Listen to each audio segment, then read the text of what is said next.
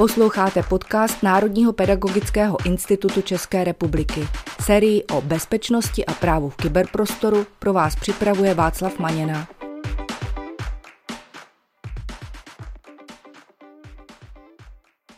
Vítám vás u dnešního dílu na téma online hry a sexuální predátoři, který jsme pro vás připravili s Pavlem Matějčkem. Pavle, vítej. Zdravím tě Václave a zdravím i vás, naše posluchače, krásný den.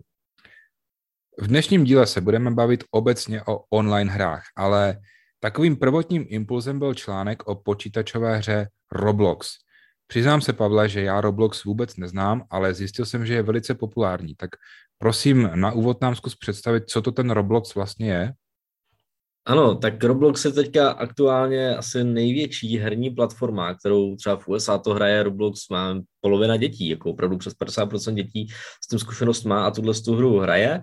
Uh, je to takový jakoby novodobý Minecraft, respektive překonalo to Minecraft jak v počtu hráčů, tak i tím svým konceptem, protože Roblox jako takový není hra, ona je to vlastně platforma, kde pak různí vývojáři, ale klidně i ty děti, kteří to hrajou, můžou vlastně vyvíjet svoje svoje vlastní hry. Jsou to vlastně jako, jako minihry nebo mikrosvěty a ty, ty tam máš vlastně svůj uživatelský účet a v tom účtu máš vlastně jakoby různé hry a ty si můžeš vybrat, do jaké hry s tím svým avatarem půjdeš a tuhle tu hru budeš hrát. A můžeš tam hrát všechno možné, od nějakých her na hrdiny, třeba přes střílečky, nějaké skákačky, jsou tam různé závody, uh, závody ve stavění, budování světů a tak dále. Takhle to zní jako něco velice pozitivního, co podporuje v dětech kreativitu a mě hned k tomu napadá, jak staré děti tuhle hru hrají?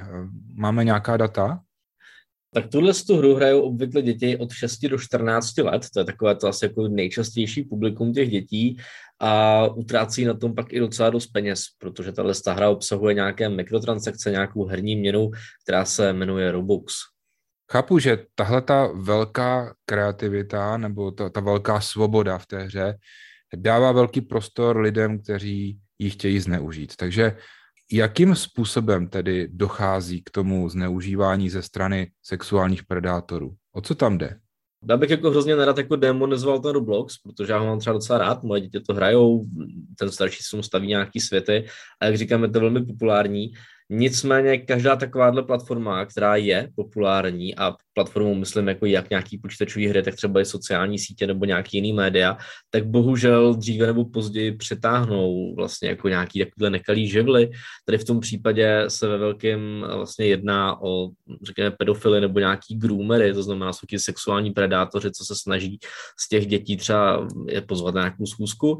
No a nebo samozřejmě podvodníky, kteří se snaží z těch dětí vylákat nějaký citlivý informace a pak samozřejmě takový ten klasický, řekněme, jako phishing, jak to známe my, kdy se z těch dětí snaží získat to, nějaké údaje k tomu jejich uživatelskému účtu, jsou tam různé podvody, skemy, které mají za cíl vlastně tím dětem ukrást ten účet nebo nechat se převést nějaké ty robuxy a něco podobného. Takže tady v tom případě, protože to je hra zaměřená, jak se ptal na ty děti vlastně od 6 do 14 let, tak to jako přitáhlo větší příliv zrovna právě těch pedofilů a těch sexuálních predátorů, jak jim dneska říkáme. Můžeš uvést nějaké konkrétní příklady sexuálního obtěžování? Bohužel ano. Ze zahraničí například 29-letý odsouzený pedofil Owen Thomas tak vlastně přeměl asi 150 dětí k, k nějaký formě sexuální aktivity právě pomocí toho Robloxu. Vlastně 60 z těch dětí bylo mladší 13 let, což vlastně jako hrozný číslo. A v mnoha případech on je vlastně jako motivoval tím, že jim dá tu herní měnu, že jim dá nějaký Robuxy k tomu, aby se nalákal a přesvědčil k tomu, aby nějakou takovou aktivitu vykonali. Vlastně v jednom případě zaplatil nějaký desetiletý oběti asi 400 Robuxů, což odpovídá zhruba 5 dolarům, to znamená cirka něco přes 100 korun za to, aby vlastně jako udělal nějaký sexuální akt, aby se u toho vlastně jakoby natočila a sledovala online přes webovou kameru. Říkal se webovou kameru.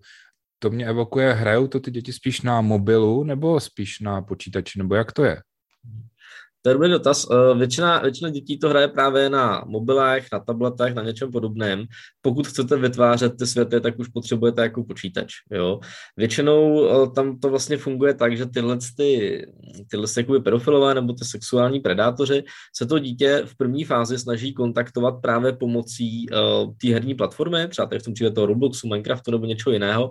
Následně, když si vytvoří nějaký ten vztah důvěry, s tím člověkem se nějakou dobu píšou, s tím dítětem se nějakou dobu vlastně dopisují, tak potom se ho snaží jako převést na nějakou jinou formu online komunikace, na něco, co je zabezpečeného. Typicky dneska děti používají Telegram, který má šifrované end-to-end zprávy, nebo se založí nějaký šifrovaný kanál na WhatsAppu, aby vlastně bylo pak horší nějaké dokazování toho, že ten člověk spáchal nějakou trestnou činnost. Všechno, o čem jsi zatím mluvil, zní dost děsivě. A tak mě napadá otázka, jestli se tomu vůbec můžeme nějak bránit, kromě nějaké samozřejmě osvěty, prevence mezi těmi dětmi z hlediska třeba výchovy, ale je nějaká technická obrana proti tomuhle?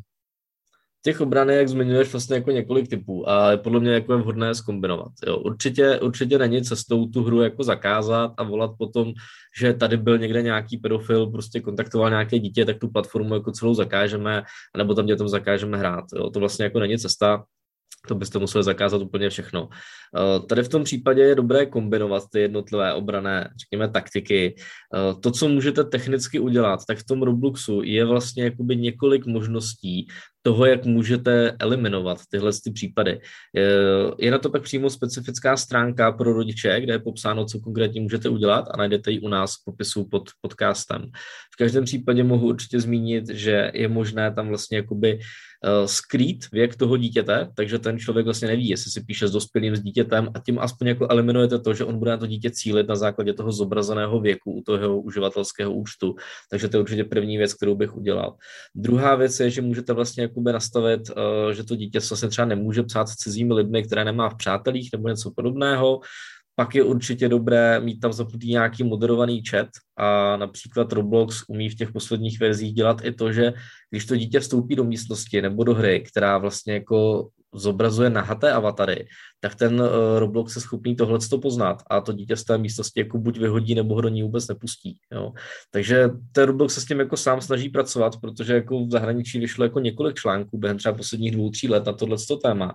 A spousta rodičů, hlavně jako v USA, kde je to opravdu jako jedna z nejhranějších her, tak vlastně volají po nějakém zpřísnění těch pravidel.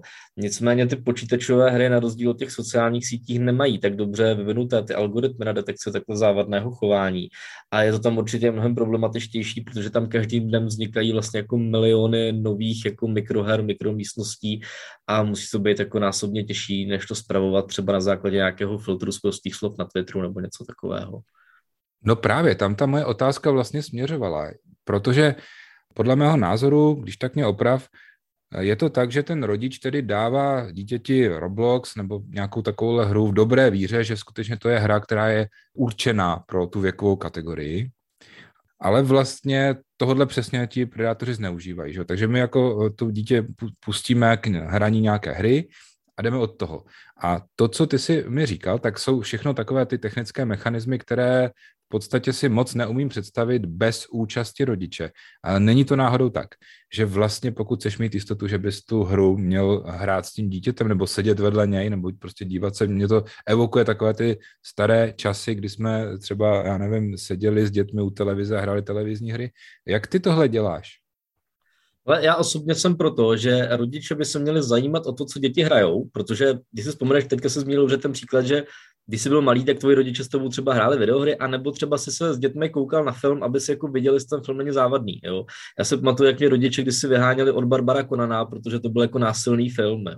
A vlastně v dnešní době, kdy vlastně ty děti nekonzumují ten televizní obsah, ale hrajou spíš ty počítačové nebo jako ty videohry, ty online hry, tak uh, rodiče tohle u těch her nedělají, což je zvláštní.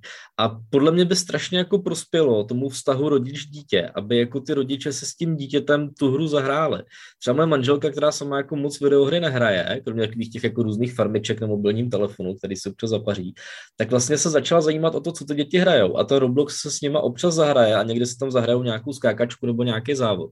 A hrozně to vlastně jako zlepšuje ten vztah těch dětí, protože oni najednou vidí, že o ně máte zájem a projevili jste zájem o něco, o čem vy nic nevíte, to dítě o tom ví hodně a to dítě jako má pak tendence vám to vysvětlovat, trošku vás jako poučit a na chvilku se obrátí ta role jako učitel žák, jo, když to takhle řeknu. A to tomu vztahu strašně prospěje. Navíc vy dostanete jako vhled do té problematiky a aspoň víte, co se tam jako děje a můžete si vlastně všimnout i nějakého třeba závadného chování a násobně se tím zvyšuje ta šance, že to dítě, když se tam něco divného bude dít, tak za váma přijde a řekne vám to. A jak jsi říkal, krásně to posiluje ten vztah dítě a rodič.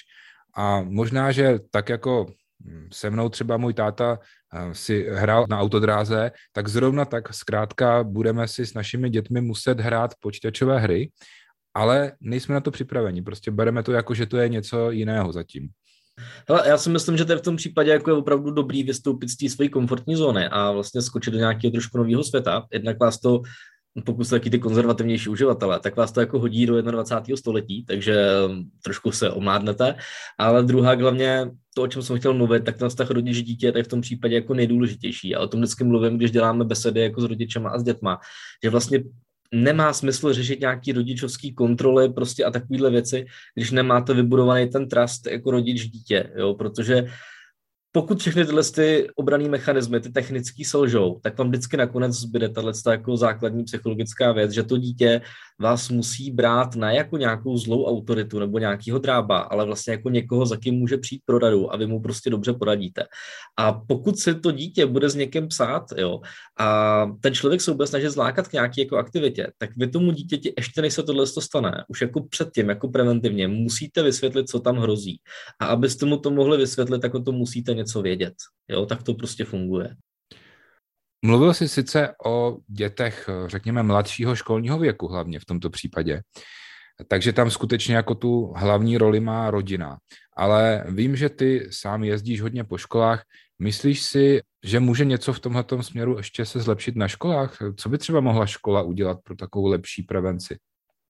Hele, určitě, určitě by se toho dalo zlepšovat eh, mnoho. Eh, v každém případě by bylo dobré nějak jako překonat tu generační propast, kterou jsme tady vlastně jako nastínili, že ty učitelé vlastně vůbec neví, co ty děti jako hrajou, co dělají, co na tom digitálu vlastně baví. Tak to by bylo určitě jako dobrý s tímhle s tím začít, je takový jako základ. Druhá věc, eh, vždycky můžete použít to, co se dělalo vždycky. A když já jsem malý, tak se říkalo, Jo, nechoď s cizím pánem nikam, když někdo zastaví u auta, prostě jako jdi pryč, nebav se s ním, aby tě tam nevzal, když někdo bude dávat bombony, neber si je tady v tom digitálním světě je to jako velmi podobný, akorát se trošku jako mění ten narrativ a vy můžete říct, hele, když ti bude někdo psát a vydávat se, a to byl třeba případ Robloxu právě někde v USA, kdy vlastně nějaký pán, který mu byl 65 let, se vydával za 13 letýho, za 13 letýho uživatele a jako lákal z toho dítěte nějaký jako citlivý informace, potom po něm chtěl nějaký fotky, to dítě mu nějakou fotku po, jako poslalo a ten člověk ho začal vydírat a chtěl ty fotky další a další a nabalovalo se to, jo. A vlastně mu jako vyhrožoval, že pokud mi jako nepošleš další, tak já to řeknu rodičům a ve škole a tohle a to dítě je pak v hrozném stresu a pokud nemá někoho, na koho by se obrátilo, kdo by mu s tím, jako, kdo by mu věřil a koho by se nebálo, tak je vlastně v pasti. A tomu tomu potřebujete zabránit. Takže jako paradoxně tyhle staré rady, co jsme dostávali my od rodičů, tak platí pořád, akorát jsou trošku jiný. Takže dneska vysvětlujte těm dětem i jako učitele, i jako rodiče, Dávejte se bacha online na to, když se někdo prezentuje jako Anička 13, může to být Karel 45, jo, jako let, myslím, ne, ne číslo přezdívky. Když vám někdo řekne, hele, tady se přihlaš do stránky, dostaneš Robuxy zadarmo, musíte mu vysvětlit, že je to nejspíš nějaký phishing nebo scam, který má za cíl z něj vylákat ty údaje, ono ten účet potom přijde a tak. Takže tyhle ty věci je dobrý tím, že tam prostě jako vysvětlovat a ty učitelé by vlastně tohle co dělat jako měli. A to je vlastně z důvodu, proč točíme tyhle ty podcasty, aby jsme k vám tyhle informace dostali a dali jsme vám nějaký vhled do té problematiky a vy jste se pak mohli zajímat o to jako hlouběji. Dobře, takže určitě by ten učitel se měl třeba s tím Robloxem seznámit. Mně se třeba líbí, že ty, když jezdíš po těch školách, tak víš, že mladá generace je dneska hlavně na TikToku, tak se z tebe stal TikToker a prostě daleko líp dokážeš o tom mluvit, o té síti, než když bys ji znal jenom, řekněme, z nějakého vyprávění nebo z nějakých článků. Ty děti tohle to strašně rychle poznají. Oni okamžitě jako pochopí, jestli s tím máš nějakou reálnou zkušenost nebo jestli se tam někde přečet. Takže tady v tom případě máš určitě pravdu. Ale já jsem měl na mysli trošku jinou věc, nebo jinou rovinu toho pohledu. Vím, že třeba Minecraft, ten má dokonce svoji um, výukovou edici. Ale i když ji nemá, tak v Minecraftu, což je taky velice oblíbená hra, tak je spoustu různých využití ve škole. Jde tam dělat, jdou tam dělat různé simulace, jdou tam prostě dělat různé propojení s tou reálnou výukou. Myslíš si, že by něco takového mohlo jít i v tom Robloxu, jako že by škola využila ten Roblox vlastně jako výukový nástroj a pak by to bylo takové, jako řekněme, přirozené prostředí? Určitě. Eh, můj syn třeba chodí tady, tady v Praze vlastně do IT kroužku, eh, který má při škole. Je to teda od nějaký soukromý organizace, ale jako dělá se to ve škole.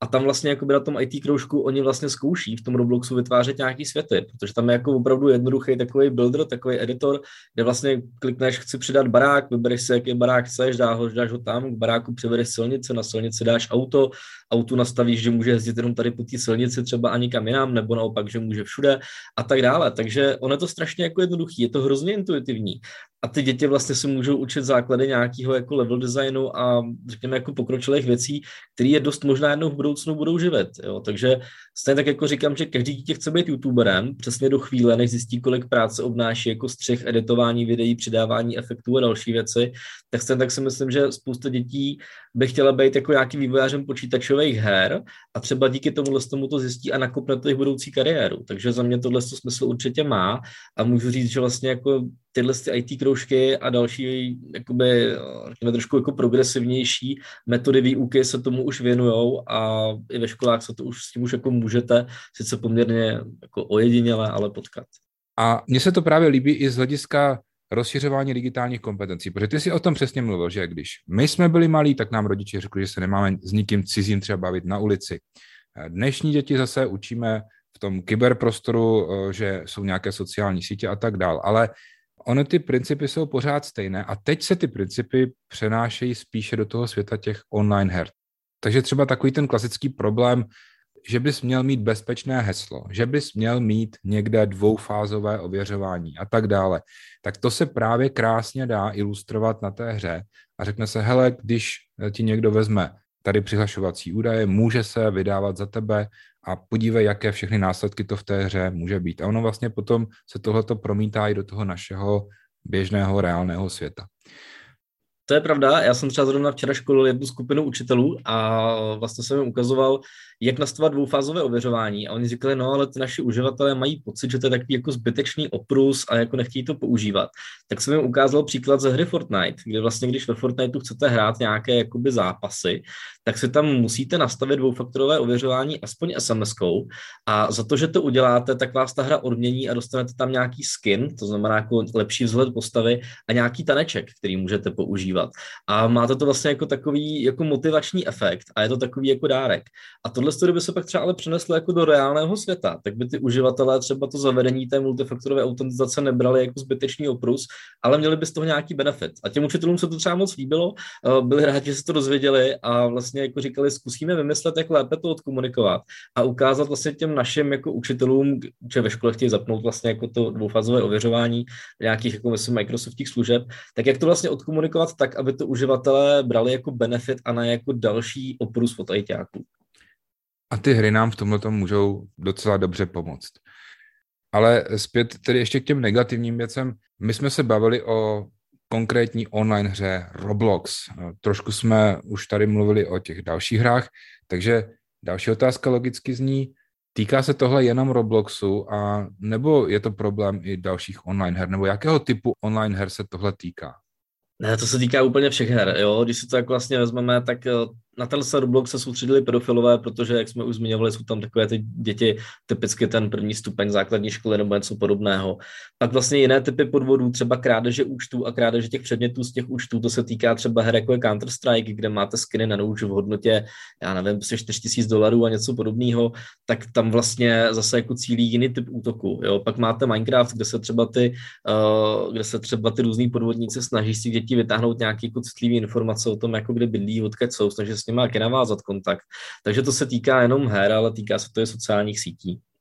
Například sociální síť Telonym eh, byla zase známá jako obrovskou mírou kyberšikany. Jo? Pokud byste se podívali na Telonym, což je vlastně síť, kde anonymně můžete různým lidem pokládat otázky, tak to byla jako líheň kyberšikany, ale od dětí. Jakože děti navzájem mezi sebou se tam dávali s tím jako hroznou čočku.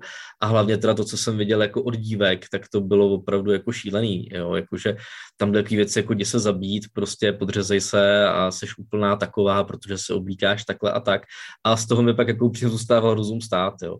Takže vlastně každá ta platforma asi je náchylná trošku na jiný, na jiný typ těchto z těch kybernetických problémů a je asi potřeba se na to jako zaměřit a zkusit se v tom nějak zorientovat, protože ty děti se s tím kolikrát neví rady a budou potřebovat nějakou psychickou, psychologickou podporu tady v tom.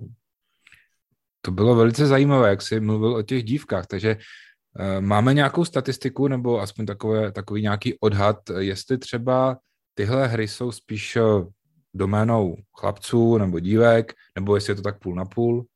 Hele, uh, já jsem teďka třeba o víkendu, ještě než jsme začali točit tenhle podcast, tak jsem vlastně strávil víkend tím, že jsem na TikToku, což tam je prostě jako drtivá většina, že jo, prostě jako dětí, zrovna těchto z těch mladých, v nějakém tom věku, já jsem kontaktoval většinou lidi ve věku od 10 do 15 let. A vlastně na těch jejich živých vysíláních jsem tam vlastně jako kontaktoval s dotazem, vyloženě jsem jim psal, že to dotaz do průzkumu, jestli se někdy setkali s nějakým sexuálně závadným obsahem nebo jako tím, že jako někdo sexuálně nějak jako napadal nebo z nich tahal nějaké informace, buď na TikToku nebo v Robloxu či jiných sítích. A tak nějak jsem kontaktoval 50 na 50 chlapce i dívky. Ono dneska jako není výjimka, že holky hrajou hry, holky hrajou hodně her. Nejsou to střílečky, hrajou takový ty farmičky, simíky a další věci, ale jako hrajou. A vlastně zajímavý bylo, že z těch několika desítek dětí, co jsem kontaktoval, podle mého dohledu tak jako 70-80 dětí za ten víkend, tak vlastně tak zhruba 20% těch dotázaných uh, řeklo, že jo, ale byly to v drtivé většině dívky. A vlastně byly to všechno dívky, protože každý chlapec mi dal odpověď ve stylu, hele ne, mě nikdo sexuálně neobtěžoval, tak nejsem holka, že jo. A což vlastně jako značí, že ty chlapce prostě buď o ně nikdo nemá zájem, anebo ty chlapci to bagatelizují, protože neví, že se jich to týká taky, třeba konkrétně ty pedofilové a takovéhle věci. Oproti tomu ty dívky, když jsem se s tím pak chvilku psal, tak vlastně z nich, eh, z nich vlastně jakoby vypadlo, že to není o tom, že by je kontaktoval nějaký pedofil a chtěl by se s ním dát zkusku, ale většinou jsou to jako nevhodné otázky, jako, no nechci to přímo říkat, ale jsou to prostě jako nevhodné otázky týkající se jako jejich sexuality a různý jako jaký, řekněme, slizký dotazy. A ty dívky se s tím umí velmi dobře poradit, samozřejmě stejně by to udělali ty chlapci, uh, oni toho člověka prostě dají zabanovat, to znamená, že ten člověk už na té sociální sítě nebo v té hře už jako nikdy neuvidí. A tyhle ty banovací mechanismy, to je jedna z věcí, které děti umí používat, aniž by je to naučil někdo cizí. Jo? To znamená, že jako učitelé a, a rodiče byste měli ty děti vést i k tomu, hele, když píše nějaký nevhodný komentáře, Většinou každá hra nebo sociální síť má možnost takového člověka nahlásit, to znamená nareportovat ho, ono to pak půjde k prověření a ta sociální síť mu může zakázat, nebo i ta hra mu může zakázat a zablokovat ten jeho účet. A jako benefit je navíc k tomu to, že když takového člověka dáte na ten ignore list, e, do toho vlastně listu jako ignorovaných, tak on vás neuvidí a vy pro ně zmizíte. A vlastně by se musel zakládat nový účet, znova vás žádat o přátelství a když mu to uděláte párkrát, tak on vlastně jako ztratí mm, chuť a sílu se s váma prostě spojit a zkusí to někde jinde. Takže se dá říct, že ty hry bychom asi rozhodně neměli úplně zavrhovat, že v těch hrách se ty děti učí spoustu věcí, které potom využijí třeba při komunikaci na sociálních sítích nebo i v běžném životě. Určitě, já beru hry vlastně jako výukovou, výukovou metodu, protože na hrách se toho dá jako spousta naučit a snažím se trošku jako dedemonizovat uh, ty počítačové hry, protože můžete bohužel číst jako v médiích spoustu článků o tom, že někde nějak, někdo někdy v Americe ve škole zastřelil nějaký děti a že hrál počítačovou hru, jo. Tak jasně můžete říct, jo, on koukal na televizi a taky nespíšet čokoládu a taky nespíšet hamburgery, jo. A nemůžete to pak stáhnout k tomu, ale ten člověk je hamburgery, tak kvůli tomu zastřelil, zastřelil jako nějaký lidi. Tak to prostě nebývá. Většinou to je prostě to, člověk má nějaký psychický problémy. Takže určitě není dobrý ty hry prostě demonizovat, nevyhnete se tomu myslím, že už jako letos na olympiádě, nebo vlastně při, při minulý olympiádě už se diskutovalo o tom, jestli tam, budou, uh, jestli tam bude e-sport. Řeklo se, že ještě ne, ale já osobně počítám, že za dalších 4 nebo 8 let už se s e-sportem na olympiádě potkáme. Takže vlastně počítačové hry dneska vydělávají možná větší peníze než filmový průmysl v některých kategoriích, takže já si myslím, že předtím nemá cenu strkat hlavu do písku a je potřeba se o té problematice něco dozvědět a v souvislosti s tím, jak se o to budou lidi zajímat a budou případný problémy hlásit, tak i ty vývojáři budou nucený vlastně vyvíjet nějaký nástroje pro ochranu těch vašich dětí. Naopak tedy, a tam asi máme možná všichni mezery trochu, můžeme ty hry vzít jako něco pozitivního, co může zblížit ten svět těch dětí a dospělých a možná nás to dokonce začne bavit podobně jako třeba nás bavili nějaké to sledování těch seriálů a tak dále. teď je na to ideální čas, protože jsou prázdniny, je léto, toho času máme na děti možná trochu víc, tak můžeme zkusit i nějakou hru třeba společně. Držíme vám palce, ať jsou pro vás eh, a vaše děti hry spíše zábava než problémy. Za mě taky určitě se s dětma zahrajte, určitě vám to zlepší vztah, děti budou rádi a přeju vám nejenom hezké a slunečné léto v nějakých lednějších podmínkách, než máme teď, ale taky co nejvyšší skóre. Mějte se hezky a nashledanou.